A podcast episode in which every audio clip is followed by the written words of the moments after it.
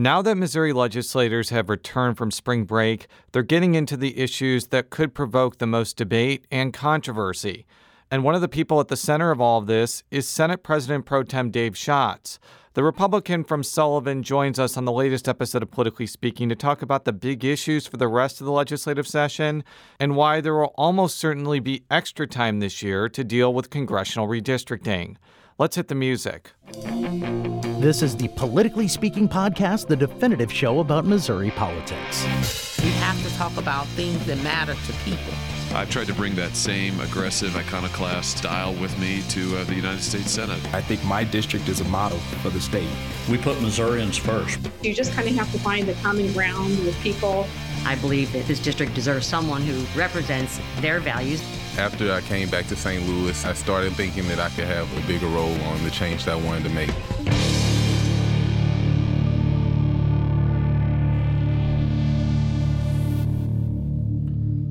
And welcome to Politically Speaking. I'm your host, Saint Louis Public Radio political correspondent Jason Rosenbaum.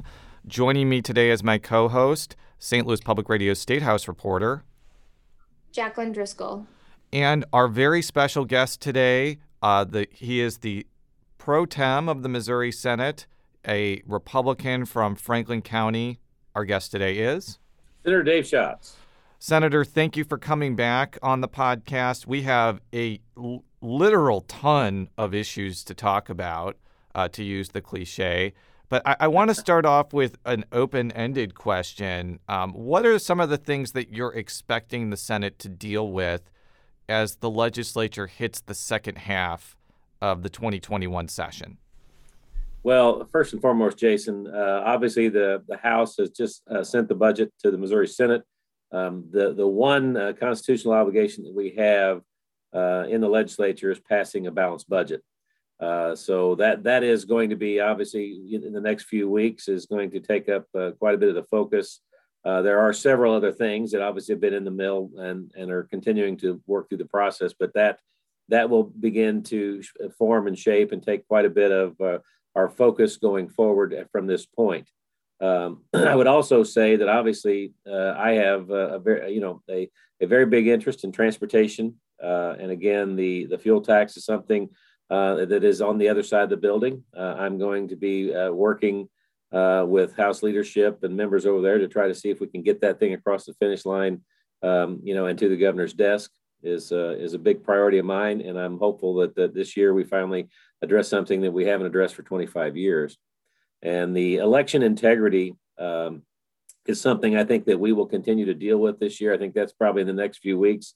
Uh, initiative petition reform, uh, making sure that uh, out-of-state interest, special interest groups that uh, that have in the past seemed like they've had tremendous amount of power when it comes to changing our state constitution with clever ballot language. Uh, they sneak uh, what we would consider to be some constitutional changes on the ballot, and sometimes in voter turnout is very low. Uh, obviously, we have sent the Wayfair Um, legislation to the House as well. I think that's something that we're very uh, hopeful that we can finally get that off the table. Uh, and one of the things that they've been ba- back and forth between both chambers is the conversation about education reform. Uh, the, the, the main uh, idea there is to make sure that every Missouri child has access to a quality education. Uh, and some of the system, clearly the system isn't working for all students. And so we need to make sure that uh, every Missouri uh, student or every Missouri citizen has an opportunity to get that quality education. And so I, I think that some of the things that we've already passed uh, and to continue to talk about police reforms, the police bill of rights, COVID liability, uh, and then continue to roll back, re- you know, restrictive regulation so that Missourians can uh, continue to reopen uh, their businesses uh, and get back to school and get the economy back going is probably going to be some of the priorities. And hopefully that we'll get those things accomplished before the end of session. I would love to hop right to the budget, because obviously as we're taping this on Friday, uh, April second, the House just passed uh, their version, its version of the budget bills yesterday on Thursday. Obviously, there were some good things in, in uh, the budget bills that were sent over, but they were things like uh, a raise for state workers, fully funding education, but that was overshadowed by the decision of uh, Republicans in the chamber not to fund Medicaid expansion. Um, we're hearing from House Democrats that they are hopeful that the Senate will be able to work that back into the budget bills. What's the fate of funding for Medicaid expansion that you can tell so far? Well, again, I think, uh, you know, obviously not receiving it back over. I mean, obviously that would have been something that typically would have been in House Bill eleven, and obviously it was not in there. Uh, I think there was, and again, I don't know if it was House Bill twenty or, or where they tried to attempt to fund Medicaid uh, expansion for, obviously it failed. Uh, but I think that the conversation there, I really probably wouldn't be able to tell you. I think there are folks that, that probably, you know, on Um, the other side of the aisle, obviously they want to make sure that Medicaid expansion is funded, uh, but I myself personally, uh, you know, was not a, a advocate or supporter for the Medicaid expansion, you know, for the reasons I believe that uh, we have concerns. Uh, there was no funding mechanism, uh, you know, when this initiative petition was passed. Uh, and I believe if there had been a funding mechanism associated with it, it may not have passed because uh, voters and people weren't told where it was going to be paid for and how it was going to be accomplished. And so whether or not, you know, the amount of uh, dollars, obviously there was a, you know, claim that the feds, you know, portion, they're paying a, a large portion of the, the Medicaid program, but into the future, we know that that uh, is a possibility that that's going to be on the burdens of Missouri taxpayers.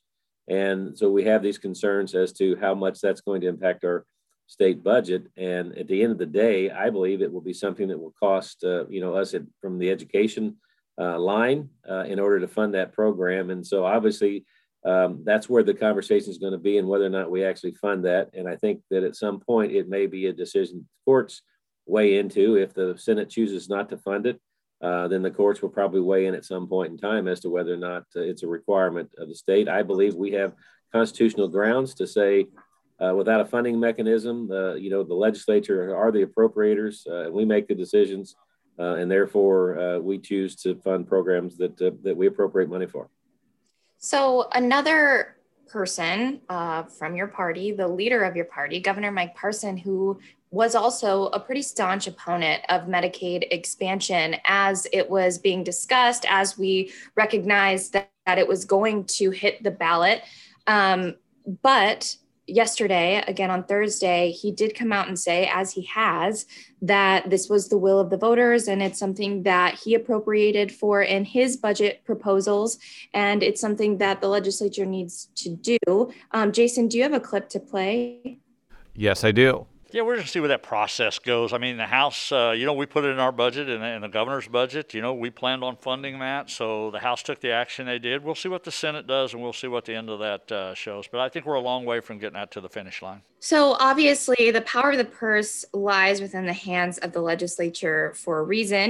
Um, and the executive branch can make their recommendations. But again, it falls on the House and the Senate to uh, appropriate state dollars where they feel that it needs to go. But hearing from the governor on this, I, I mean, will that have any impact as it moves through the Senate? Because again, it does sound like um, he is expecting the Senate to do something with Medicaid expansion based on, on uh, that interview that he had yesterday.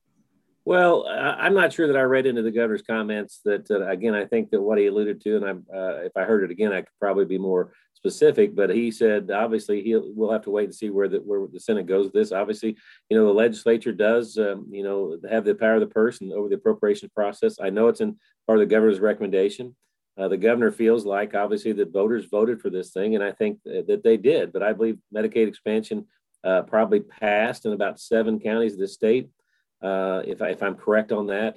But I also realize this, the one thing that that that I believe we have constitutional grounds to stand on is that, that there was no funding mechanism in there. I, I can't read you verbatim from the Constitution, but obviously voters cannot, uh, you know, we cannot without a, you know, there are certain things that you can vote that has funding mechanisms associated with them. Uh, but I think this is bad uh, policy of going down a path when people put something on the ballot and just say, you know, it's up to the legislature to figure it out at that point in time.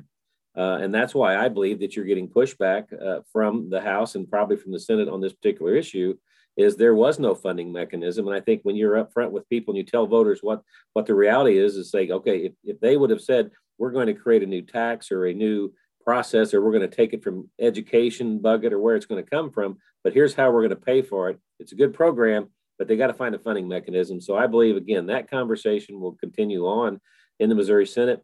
I can't predict whether or not what we come out of there with, but I'd say it would be likely that we're probably going to push back on this issue. Uh, and that's why I think when we talk about uh, I P reform, I think it's very critical for that we have a conversation about that as we go further, further into, um, you know, down the road. Now, before we move on to another topic, because I really do want to move on to something else, if Missouri expands Medicaid under the American Rescue Plan, the state would get well over a billion dollars. And I don't know what that money, like the specifics of where that money could be used for, but it stands to reason that you could in some ways bank that money and then pay the state match of Medicaid expansion for ten to fifteen years while you figure out a, a permanent funding mechanism. So how does that contradict your claims that there's no funding mechanism to actually implement Medicaid expansion? Well, again, uh, I, I think that the federal matching money uh, that you may be talking about, obviously, has there are certain um, uh, requirements uh, that, that that those funds can be used for. But we, you know, the reality is, uh, Jason, that, that our Medicaid program, as it is right now, is growing faster than our state's budget. Uh, and so just making, you know, that is, and whether or not we can, uh, you know, can have some reforms and, and, and gain control of, of that growth.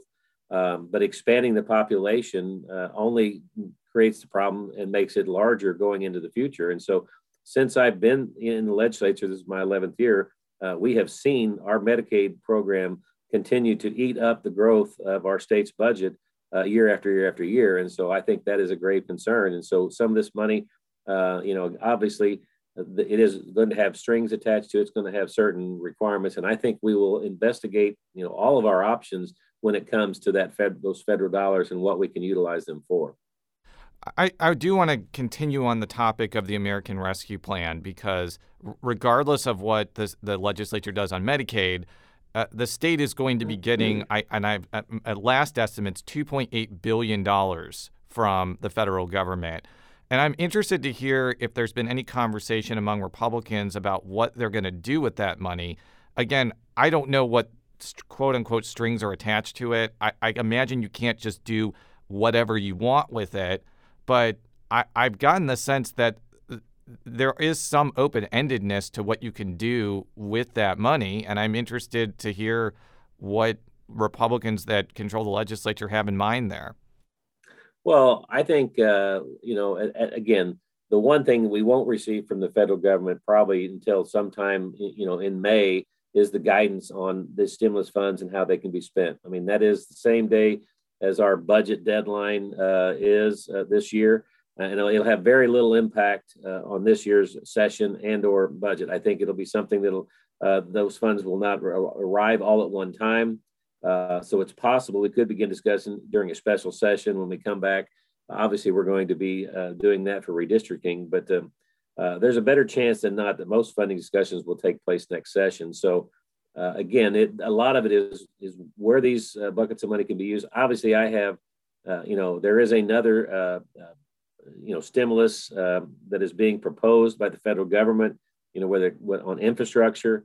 A lot of things are open-ended and unknown right now as to where those funds can be utilized and needed. Again, I'm a I'm a big advocate for infrastructure. And so you know, I would like to see us put some money towards some of the needs that, you know, the ongoing needs that we have and have been building up over time because of our lack of being able to uh, meet the needs of our transportation system. So, uh, but, but Jason, I, I guess until we actually see, you know, where we can spend that money and how we're going to do it and when it's going to be available is going to really determine the conversation where it goes. I know that there is some talk at the federal level about President Joe Biden's infrastructure plan to repair some roads and bridges, um, but Missouri took its own action, or the Senate did rather, uh, to repair some roads and bridges by utilizing funds um, in a gas tax. Uh, Senator Schatz, I know that this is something in my time, I know that this is something that you have been an advocate for, and it finally made it through the Senate.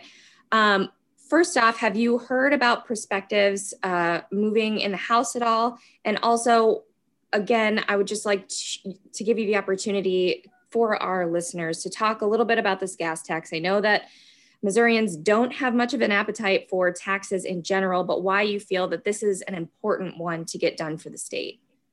Well, let me first uh, first off say, you know, the problem that we face has been the same problem that's been since, since my time entering the legislature some eleven years ago, that we, we have had a funding shortfall uh, to maintain our, our, our infrastructure system here in the state of Missouri.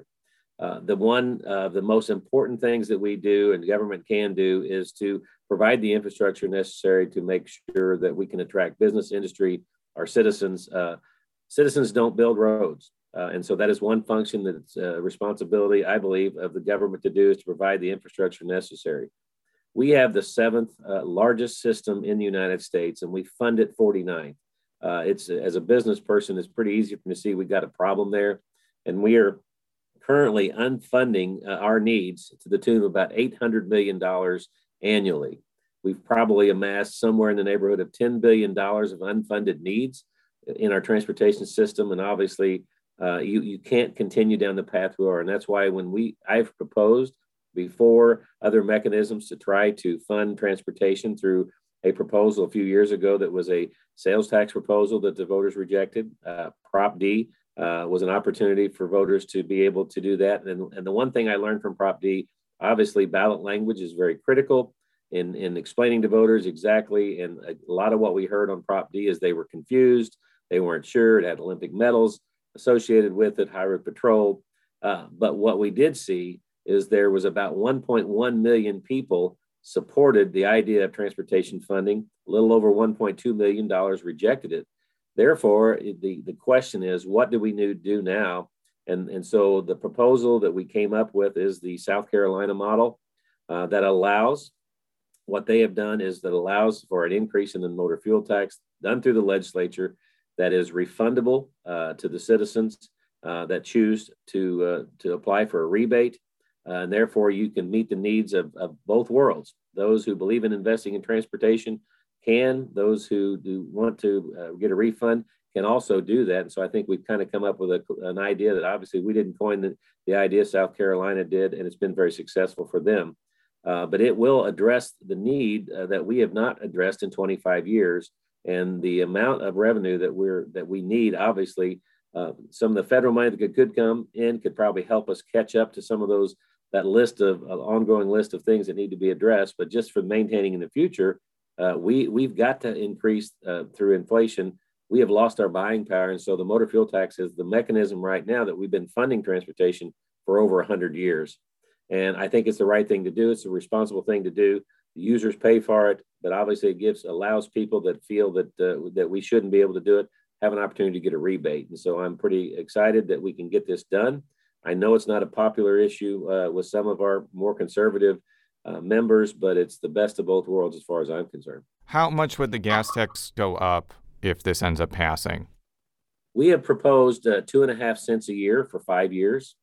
Uh, so it would be a total of twelve and a half cents. Uh, and so that would produce about five hundred million dollars once it's fully implemented uh, in uh, new uh, uh, revenue.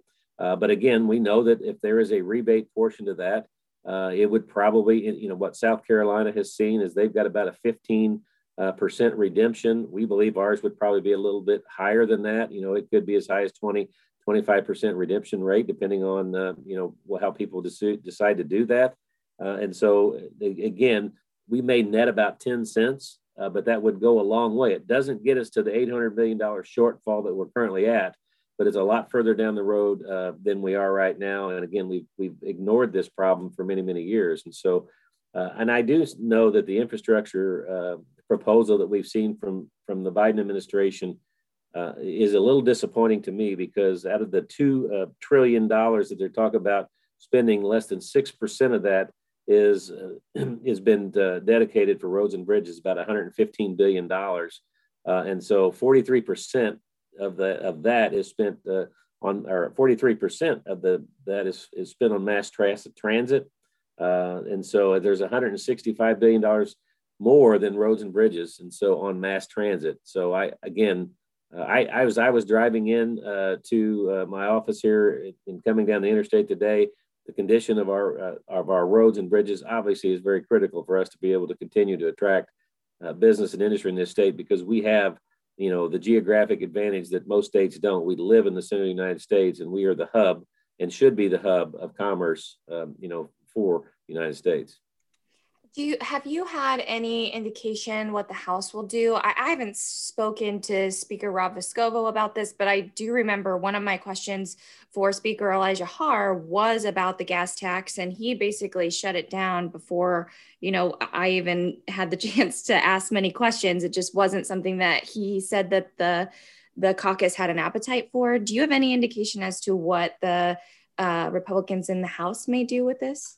Well, if there's any indication, uh, if if the Senate is any indication of, of where that where we believe the House will potentially end up, um, you know, I I believe that there's an appetite there. It'll be it'll be a bipartisan effort in order to do it. Uh, you know, the House passed the measure uh, out of the out of the Senate chamber twenty-one thirteen. Uh, I think that we'll probably see, you know, in some uh, shape, form, or fashion that uh, you know that will be somewhere similar what we can get accomplished there. I will be working very diligently uh, along with the coalition of people that support this uh, in order to make sure that we can get this thing across the finish line. But it is something, obviously, uh, you know, Speaker Vescovo is not uh, not a not a strong champion for.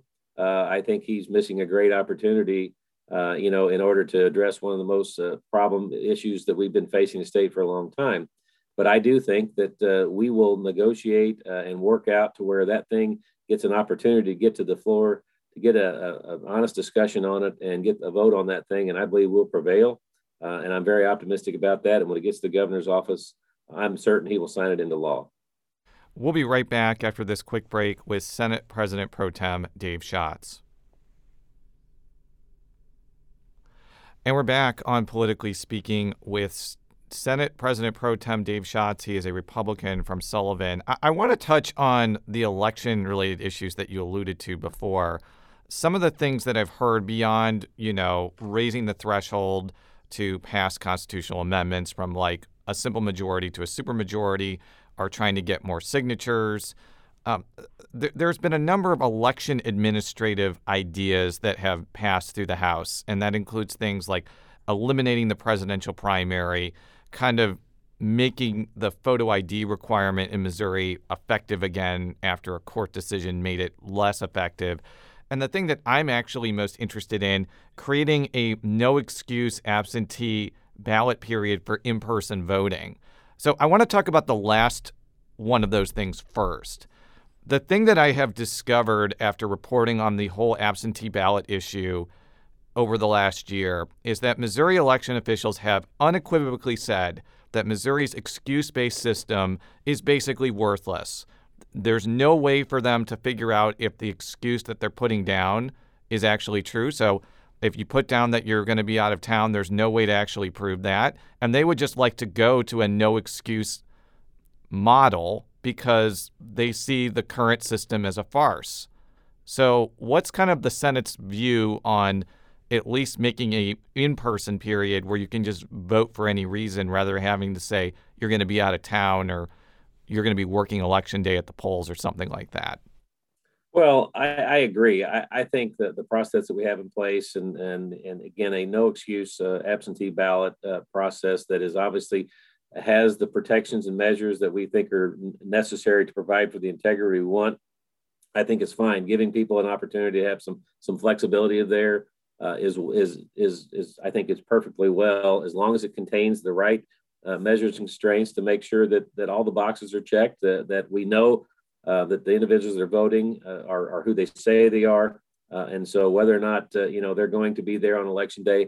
Now, I'm a big advocate. I do believe that we have election day for a purpose. I don't think that we should have an open-ended absentee ballot process because as things change, uh, you know, a lot of these Uh, campaigns that they run that, uh, you know, obviously uh, you get down to the critical nature, and we want people to have as much information to make an informed decision on who they choose and, and what, or if they're voting on a ballot measure and all the things that, that, that end up in a campaign process.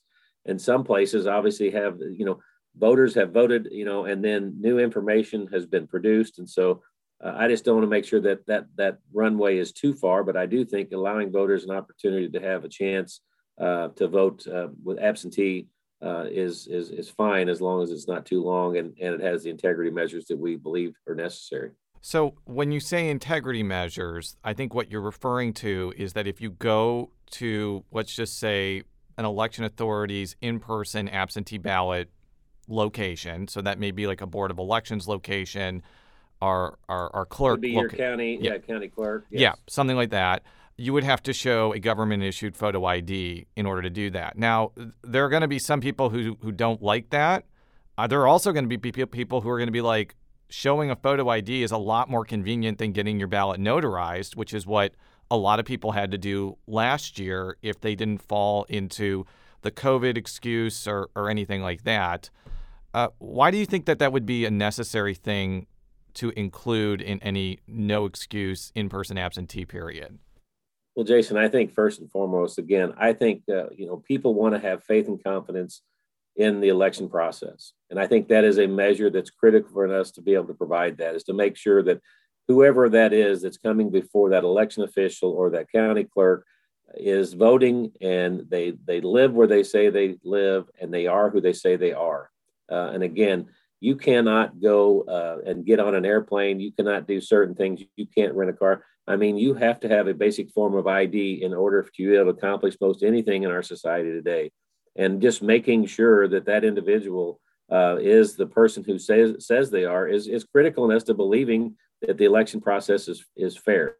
Uh, and so if you leave that open-ended without that protection there, I, I'm not sure people have the faith and confidence in elections of people just going and voting uh, whenever they want. And I, that's why I think it's critical. So uh, I'm, I'm hopeful that, you know, we will find a way to make sure that we have that type of integrity in our election process so that we don't people have people questioning the outcomes. I don't want to uh, get off Jason's favorite topic of uh, voting and redistricting and all that fun stuff, but I do want to switch gears a little bit because I do have a question regarding illegal gaming machines. I asked this question because initially going into session, and I think um, last session, which obviously got derailed by the coronavirus, but the topic of expanding sports gaming was something that seemed to be a priority, or at least an issue that um, several people were wanting to discuss. However, you've recently said that if we have the topic of expanding sports gambling in the state of Missouri, we need to first discuss illegal gaming machines. What's the status of that? Is there an appetite to do it? And we're winding down. Um, I know that it's only the, the beginning of April, but you know, as we're coming into these final weeks of session, there's still several big issues to get done. Um, is this likely to be a discussion this session, or do you see it moving um, possibly for twenty twenty-two? Well, the, the the illegal gaming issue that I believe has been plaguing this state for some uh, for the last few years now has continued to to grow uh, in number. Uh, again, I think that uh, you know my my uh, desire to see uh, uh, you know the legislation that I proposed to try to put uh, to put that issue uh, you know uh, in check. Uh, I ho- I'm hopeful to get that across the finish line. We've been obviously we believe that we have the the legal uh, opinions, and we have case law uh, that these games that are out there right now that are not regulated by any government entity uh, have been deemed illegal. Uh, there was a case in Platte, Platte County that was adjudicated uh, and, and a guilty verdict rendered. There was also another case, I believe, uh, in Lynn, Lynn County, um, or another, where another person pled guilty um, for you know these types of gambling machines uh, that are out there. And so I am passionate about trying to get that across the finish line. But I realize that that is connected to a desire to expand and offer some sort of a, a legalized option when it comes to whether it's V L Ts, V G Ts, and then you have the, uh, the issue of sports wagering. All of those kind of issues converge together, and we've been working through that. I guarantee you there will be a conversation yet this year on that topic. Uh, I know that it's a priority. The priority for me to end illegal gaming uh, is a priority for me, but there is a priority for other legislators that would like to see some form of expansion. But I have said many times that I'm not willing to expand legalized gambling until we get rid of the illegal gaming. Makes no sense. If we can't, if we can't take care of illegal gaming, we have no business expanding legal gaming at this point in time. So, uh, but that that conversation's coming. Uh, I look forward to seeing where it ends up. Uh, but I'm not sure um, that uh, we actually know Uh, where the sentiment of the legislature is until we get to that issue. So I'm, I'm. We only have a few minutes left, and as much as I'd like to talk for three thousand minutes about redistricting, um, I'm not going to do that because it's not likely that the legislature is going to actually take up congressional redistricting until winter. And that's my question for you. When do you expect the special session to approve a congressional map to happen? You know, Jason, we've we've kind of worked from the timeline of when we believe that we'll have the information necessary for us to begin the process. And so, I mean, it's likely that we we are looking at December timeframe, uh, somewhere in that December timeframe for us to, you know, again, that's that's out there if all things being considered occur. And there's a lot of things that have to happen in between there. But I mean, it's it's likely uh, that that would be the timeframe in which we would be find ourselves in some form of special session working on the congressional redistricting maps. Uh, if something delays that process, I mean, we could see where we may have to address uh, whether or not we move uh, the filing date at that point in time. But I believe we can get it done. Uh, I believe uh, the way that we've looked at that, we'll have an opportunity to get it accomplished, but we can't, if we don't get the data and the information necessary to make those things happen, that's really kind of out our, of our control. And we'll be talking more about congressional redistricting later in the year. But the issue really about the filing date is state legislative redistricting, because I did an article a couple months ago about the timeline for state legislative redistricting. And if the commissions for the House and Senate districts deadlock, you could have a situation where the maps are not finalized until end of first quarter two thousand twenty-two, which would hit directly into the filing uh, period in February and March. Do you have to? Do you expect that the legislature is going to have to move the filing deadline back to April because of state legislative redistricting being likely not finished until next year? I, I think that's that's a strong possibility, Jason. Again, it it, it depends um, on when this information comes, how, how they're able to to work, and it, and if they can come up Uh, with a consensus agreement, uh, and I'm not sure, um, I, I probably can't go back in, in history and tell you how many times that uh, uh, that that was agreed to, and seven out of ten uh, agreed to the maps that were drawn, and whether or not the courts end up drawing these maps, all of that's going to play into this process, but it's likely that it could be very interesting, uh, you know, as people are trying to determine Uh, what their legislative districts looks like, uh, what their potential Senate districts may look like going in the future. Again, I, I came in in two thousand, I was elected in two thousand ten, came right into the redistricting process and and, and got a very quick uh, understanding of what those legislative districts can end up like, because I, I ended up in a, in a House district that was drawn into four pieces. Uh, and so it is critical, you know, for folks as they kind of begin to try to make those types of decisions. My last question for you, I have read elsewhere, you are mulling over whether to run in the wild and wacky U S Senate contest. You will be termed out of the Senate after twenty twenty-two. It, it's a, you would be an interesting candidate. I, I think you would have to increase your name recognition, because just because you're the pro tem doesn't mean you're widely known. But when you ran for the Senate in twenty fourteen, you were able to put a lot of your own money into that race, and I think that you would be able to self-fund and become a pretty viable candidate pretty quickly. Um, what's kind of your thought process on getting into the, the U S Senate race in twenty twenty-two, and, and what's going to be kind of some of the key factors behind your decision-making process? Well, first and foremost, obviously, a decision like this, uh, and I've said, many people have always said, you know, I asked the question, you know, what what are you going to do next? Uh, I did not uh, begin my political career with a, a, a plan and journey in mind uh, that I have a, a stair-stepping ladder that I'm trying to work my way to Washington, D C. Again, as you stated, I, I didn't anticipate, uh, I wasn't running for the Missouri Senate until my legislative district was drawn uh, into four pieces. And I ended up with, uh, you know, no options before me other than the Missouri Senate, and ended up in the Missouri Senate. Here we are today. And so I don't, I didn't, uh, I didn't have the anticipation of running uh, for Congress and or United States Senate before me. Had hadn't had plans to do that, but time, politics is about timing and opportunity. Uh, I think Governor Parsons, when he uh, was elected Lieutenant Governor, didn't envision the fact that he'd be sitting in the governor's mansion today, uh, but the opportunity was afforded to him, and here he is today. Uh, I will say that, yeah, I'm probably not the most likely household name that you would, uh, whenever you talk about United States Senate, Um, of someone, but again, Washington, D C and our federal government is a disaster. And I do believe that the people of Missouri deserve better. uh, and they desperately need someone that has a bit more common sense. And I believe I offer that. I believe, uh, Jason, uh, that uh, if if we make the decision, it will be a prayerful one. Uh, my family and, and I understand the dynamics of making a decision of this magnitude. It's not something that we take lightly, but it is something that we are seriously considering. And I think that we would provide a viable option for voters that would bring something to Washington D C that they desperately need. Well, um, obviously, we'll be looking forward to your final decision on that, because that contest is shaping up to be, to excuse the cliche, a barn burner uh, of epic proportion. But Senator, thank you so much for your time this morning. For all of our stories, S T L public radio dot org. Follow me on Twitter at J Rosenbaum. How can people follow you on Twitter, Jacqueline? Driscoll N P R. And how can people follow you on Twitter or any other parts of the World Wide Web, Senator? Un- unfortunately, Jason, uh, you, you know, I uh, I probably can't tell you that, because I am not well versed in the Twitter universe, and so uh, that that would that would be hard for me to explain. So at I'll, I'll, Dave Schatz twenty-six, at Dave Schatz twenty-six. I, I know this. I know this yeah. because I'm looking at it at my phone right now. I'm I'm typing frantic. Yes.